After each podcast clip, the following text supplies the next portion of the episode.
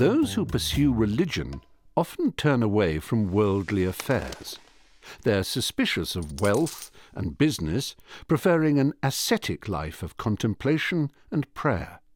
The sociologist and economist Max Weber argued that after the Reformation, one form of Christian Protestantism, Calvinism, encouraged a different attitude to work, with far reaching effects. Calvinists believed in predestination.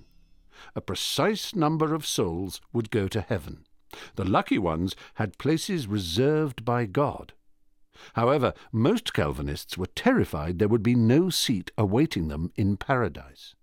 They were always on the lookout for signs that they had been saved.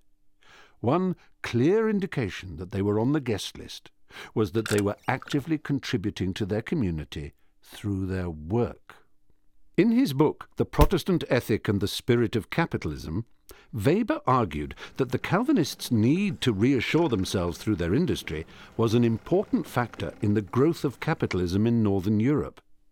They built up businesses that generated wealth, but at the same time lived thrifty lives. They reinvested any surplus and so helped fuel capitalism. Eventually, capitalism would have a life and momentum of its own, but according to Weber at least, its initial impetus came from a theological source.